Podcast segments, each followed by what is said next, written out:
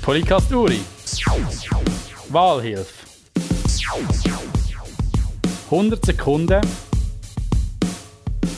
mit dem Urs Janet. In Ihrem jetzigen Job verdienen Sie einiges mehr als als Regierungsrat. Wieso, wenn Sie auf das Geld verzichten?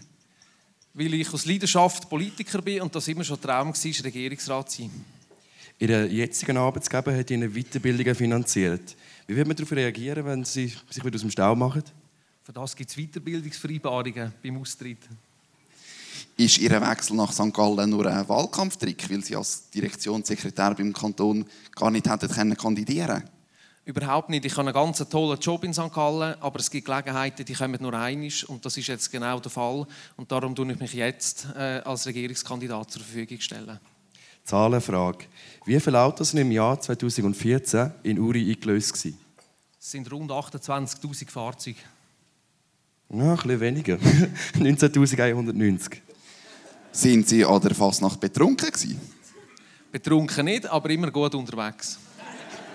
Sie sind der einzige Jurist, der kandidiert. Funktioniert die Regierung echt auch ohne Juristen?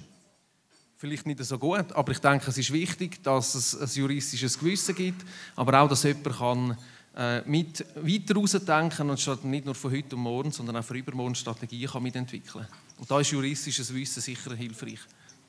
Als Gemeinderat haben Sie die Interessen von Altdorf im Kopf. Sind die nicht schon genug im Regierungsrat vertreten? Ich glaube, das spielt keine Rolle, weil es ist ein anderer Fokus. Ein Regierungsrat ist nicht ein Gemeinsvertreter, sondern hat für das Wohl vom ganzen Kanton zu schauen.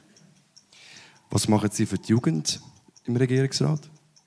Ich bin äh, seit Jahren einem Jugendverein. Ich bin seit ewig in der Pfadi